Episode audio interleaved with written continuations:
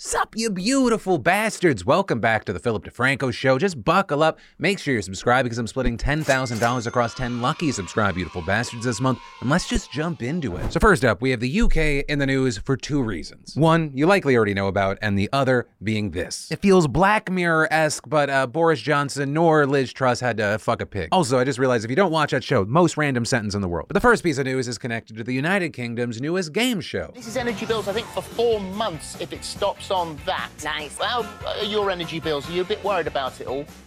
Oh, major. Yeah. Are you? I've got I've got one of these prepayment meters and it's absolutely murder. I like to call it the Wheel of Economic Necessity. Ugh. But yeah, this is Spin to Win, hosted by This Morning, the British television show. And that video of a contestant playing to see if he could just get the reward of his energy bills being paid drew sharp backlash online. Many calling it distasteful and dystopian, especially because the UK is struggling through a cost of living crisis right now. And that largely due to Russia's war in Ukraine, the pandemic's aftermath, and swelling inflation, all of which have driven up the price of basic necessities, including utilities. Where you have millions of households on track to pay an estimated 80% more in annual energy bills by October. And now you even have Russia's state owned media pointing to this spin to win segment as evidence of how fucked up the country is. With Russia One's host saying, I repeat, this is happening in Britain. Also, in case you're wondering what happened to the lucky contestant, Da, da, da, da. Oh, thousand pounds on energy down. bill. Thousand pounds on energy bill. It is going to be. It's your energy bill. Oh my god, thank we, you. We're paying your energy bill for four months.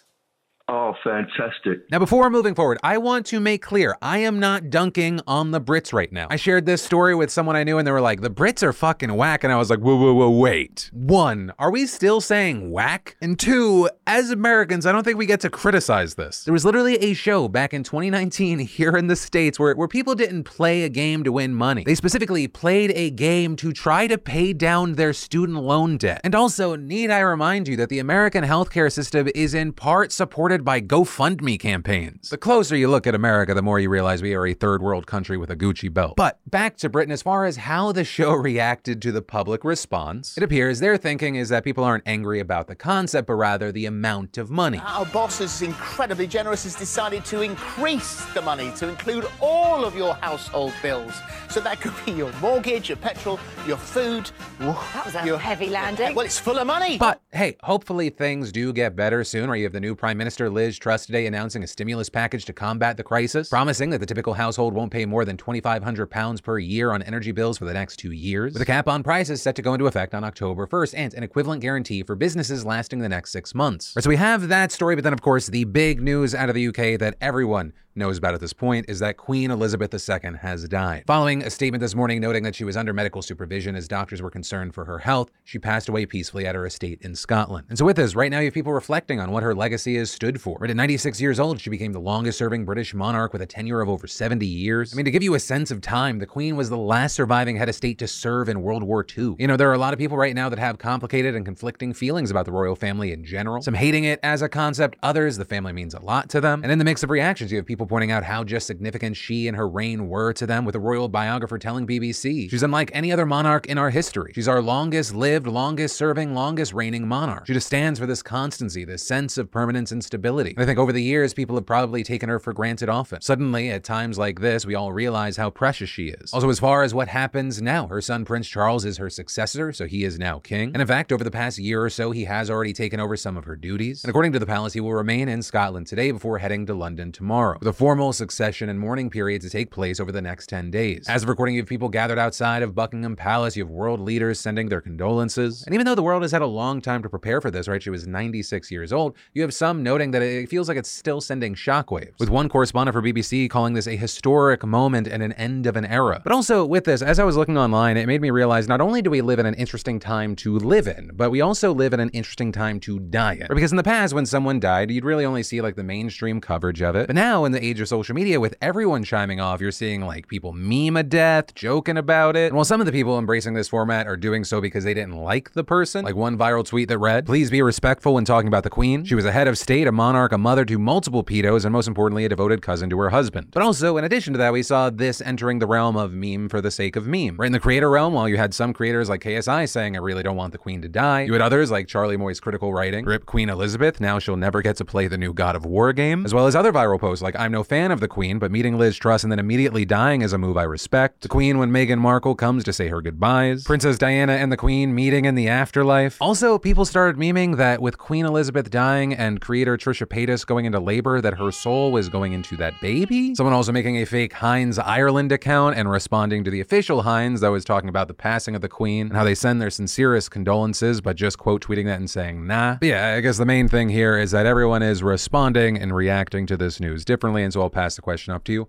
What's your reaction to what we're seeing today? Then I think that we just need one light slash happy story because the show also gets darker from here, but also the world is a dumpster fire, so there's not a lot of things to choose from. So uh, I'm just going to be an egomaniac and make the news about me. And there, there are two main things. The first being, uh, as many of you know, I am a father of three. I got my three boys, Trey, Ethan, and Carter, and today is Carter's fifth birthday, which is wild to me for two reasons. One, how's it been five years already? And two, fuck. That means it's almost the end of this part of my life. That time where your kid sees you as a superhero and at four o'clock in the morning, they they come over to your bed and they're like, oh, I want to snuggle. And hanging out with me is like the coolest thing ever. Because granted, my, my eight-year-old Trey, we, we still love hanging out. Uh, we But we do different things like play Pokemon and stuff, but he's also becoming like a real person, so he wants him time, which as a parent is a little bit heartbreaking, but also at the same time, like very exciting. It's the beginning of this life that you brought into this world, starting their main character story. So to Carter, if you see this video in the future, uh, I love you. I'm your hero right now. Let me know when uh, that stopped being the case. Sorry in advance. I don't know what it was. But then also, too, uh, a life health update. Well, just the health aspect is my primary goal. I'd be lying if I said I wasn't excited when I woke up this morning and it was only 204 pounds. I haven't been under 200 in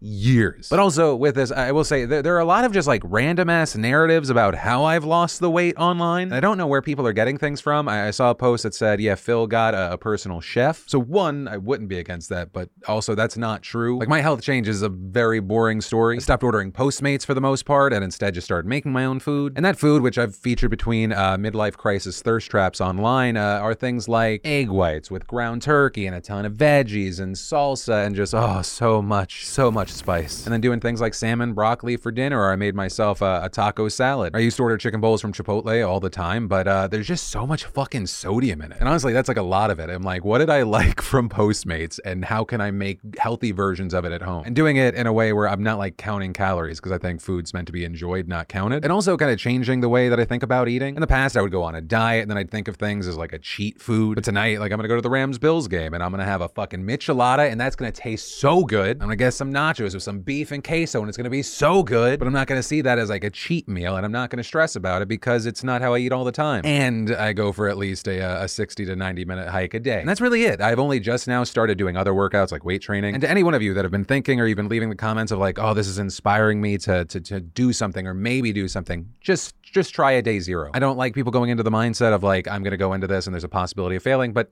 you know, that's the case. And you get to pick yourself back up and try again. And like most anything with change, it might feel like it sucks at first. But if my uh, historically lazy ass is doing something, I hope it makes you feel like maybe you could do it. Because I know a lot of people view me however they view me, but uh, like I see myself as a, a not highly motivated person. But yeah, that's the, the end of me talking about myself. But from that, I want to take a quick second to thank the fantastic sponsor of today's show, Keeps. Did you know that two out of three guys will experience some form of male pattern baldness by the time that they're 35? Or we all have that friend or that family member that's dealing with hair loss, and if you don't want to just sit around and wait for that to happen to you, you don't have to. Whether you're looking to prevent hair loss, stimulate hair growth, or just take better care of the hair that you have, Keeps has you covered. Keeps helps you stop hair loss before it's too late with a scientific and affordable approach to treatments that are up to 90% effective at reducing and stopping further hair loss. And in addition to clinically proven treatments, Keeps has an award-winning all-natural thickening shampoo and conditioner system. And you can get all these products delivered directly to your door, meaning no more going in person to the doctor's office for your prescription, saving you both valuable time and money. So if you're ready to take action and prevent hair loss, go to keeps.com slash DeFranco or just click that link in the description to receive 50% off your first order. We need to talk about what's been happening in Memphis.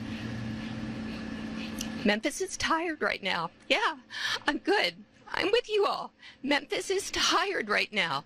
The Eliza Fletcher kidnapping and abduction and murder.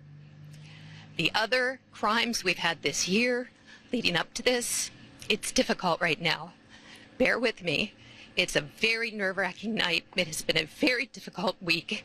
And Memphis right now isn't just tired, it's fucking overwhelmed and exhausted. There's just been so much horrible. Where I'll start is yesterday you had a lone gunman bring the entire city to a halt with a terroristic rampage that left residents scarred. It reportedly began early in the morning, just before 1 a.m., where you had a 24 year old man found shot dead in his driveway. The suspect then reportedly taking a car that he would then use to drive around the city while he then just continued to shoot at people. But we hear nothing until around 4:30 that afternoon when the shooter kills a man in his car and wounds another woman. And then an hour and a half later, this deranged psychopath follows in the footsteps of the shooters at Christchurch in Buffalo by streaming his next atrocity on Facebook Live, with him just casually walking into an AutoZone and just shooting this random guy, wounding the man who's been hospitalized and was reportedly in critical condition. He then kills a woman and steals her car, ditching the first vehicle. And by this time, Memphis police launched a citywide search for the suspect, deploying more officers and requesting help from partner agencies, as well as sending out alerts on social media and reaching out to media stations to raise the alarm, and finally recommending that people please stay in place until the streets are safe again. And with that, we saw the Memphis Area Transit Authority suspending its trolley and bus services, the University of Memphis also going into lockdown. This also notably just days after the abduction and killing of a female jogger near the campus. But still, this worthless psychopath, his death spree's not done.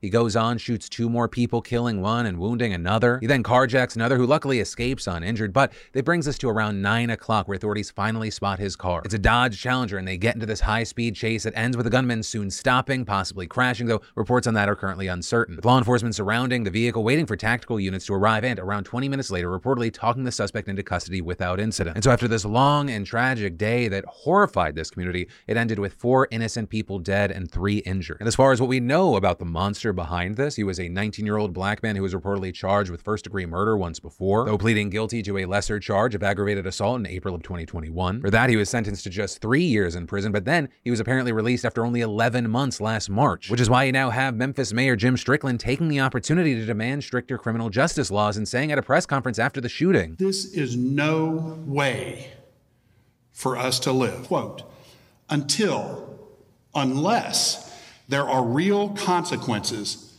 for criminal behavior, it will continue.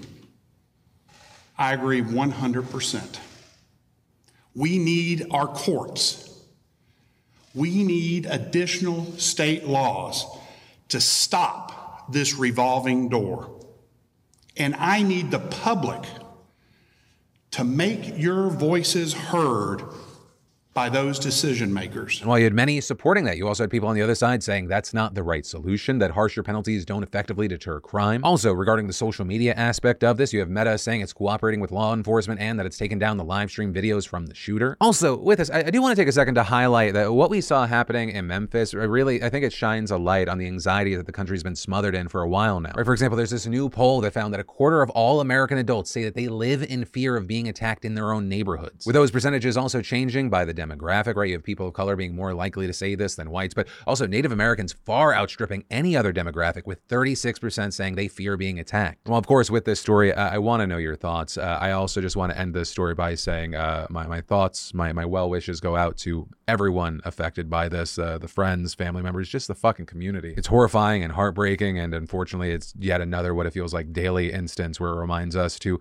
you know, tell the people around us we love them and, and don't take anything for granted because we don't know what is coming around the corner. Lock her up, build that wall, chance uh, egged on by a man today that actually had to surrender himself to the authorities. Or we're talking about the breaking news we saw this morning that Steve Bannon has surrendered to state authorities and been charged in connection with the We Build a Wall campaign scheme that Trump had previously given him a federal pardon for. And if you don't remember this scheme or project, we talked about on the show before, but it was an effort to crowdfund money to build parts of a wall along the US Mexico border. Project launched in 2018 ultimately raising $25 million from hundreds of thousands of donors. But then we fast forward to 2020 and we see Bannon getting unceremoniously yanked from a yacht by law enforcement, and being indicted on federal charges of wire fraud, conspiracy, and conspiracy to commit money laundering, with prosecutors alleging that Bannon and others leading the campaign defrauded donors by secretly funneling donations to the president of WBTW, who had promised not to take a single penny of the money. And in addition to being accused of helping orchestrate that fraud, prosecutors also charged Bannon with taking $1 million of the funds that were raised and using it for his own personal expenses. Now, Bannon, for his part, pleaded not guilty to the charges, but before that matter could even go to trial, Trump ultimately pardoned him just hours before leaving office. And if you're thinking, okay, well, if he was already charged and Trump pardoned him for those charges, how could he be charged again? Well, that's because presidential pardons can only apply to federal cases, and these new charges were brought by state prosecutors in New York for possible violations of state level statutes. And in a statement today after the indictment was unsealed, Manhattan District Attorney Alvin Bragg said that Bannon acted as the architect of a multi million dollar scheme to defraud thousands of donors across the country, including hundreds of Manhattan residents. And that indictment specifically charging Bannon with two felony counts of money laundering, two counts of conspiracy, and one felony count of scheming to defraud. And if convicted and given the maximum sentence for the most serious charge, he could face between 5 and 15 years in prison. Bannon, for his part, echoed his past argument, saying this is all political persecution in an effort to silence him. And because it's Bannon, he said in a statement, I have not yet begun to fight. They will have to kill me first. And honestly, I can't tell if he's just he's just the master grifter that I think he is, or he has drank the Kool-Aid and yet he sees himself as the hero of his own story. So dramatic, Banny boy. Also, of note, this is just one of the legal battles that Bannon is facing right now. Just as a reminder, these latest charges come just weeks after he was convicted of contempt of Congress after refusing to comply with a subpoena from the January 6th committee to provide records and testimony. Right now, he's scheduled to be sentenced in October with each of the two counts that he faces carrying a minimum of 30 days in jail and a maximum of up to a year. And for Bannon, uh, you know, I got fingers crossed that they sentence you to three months and you only serve one month, probably like one of your idols. Don't worry, only 1% of you are supposed to understand that reference. Which honestly, I think with it being Bannon, he wouldn't mind going to jail for a few months just so he could be like, I'm a martyr. Maybe he could use the time to write a manifesto like one of his heroes. But for now, we're gonna have to wait to see how both his sentencing in the contempt case and this trial in the fraud case play out. But ultimately, that is where that story and today's show ends. As always, thank you for watching and being subscribed to my daily dives into the news. And if you need more news before I see you again tomorrow, you can click here or I got you in the links down below. But with that said, of course, as always, my name's Philip DeFranco. You've just been filled in. I love yo faces, and I'll see you tomorrow.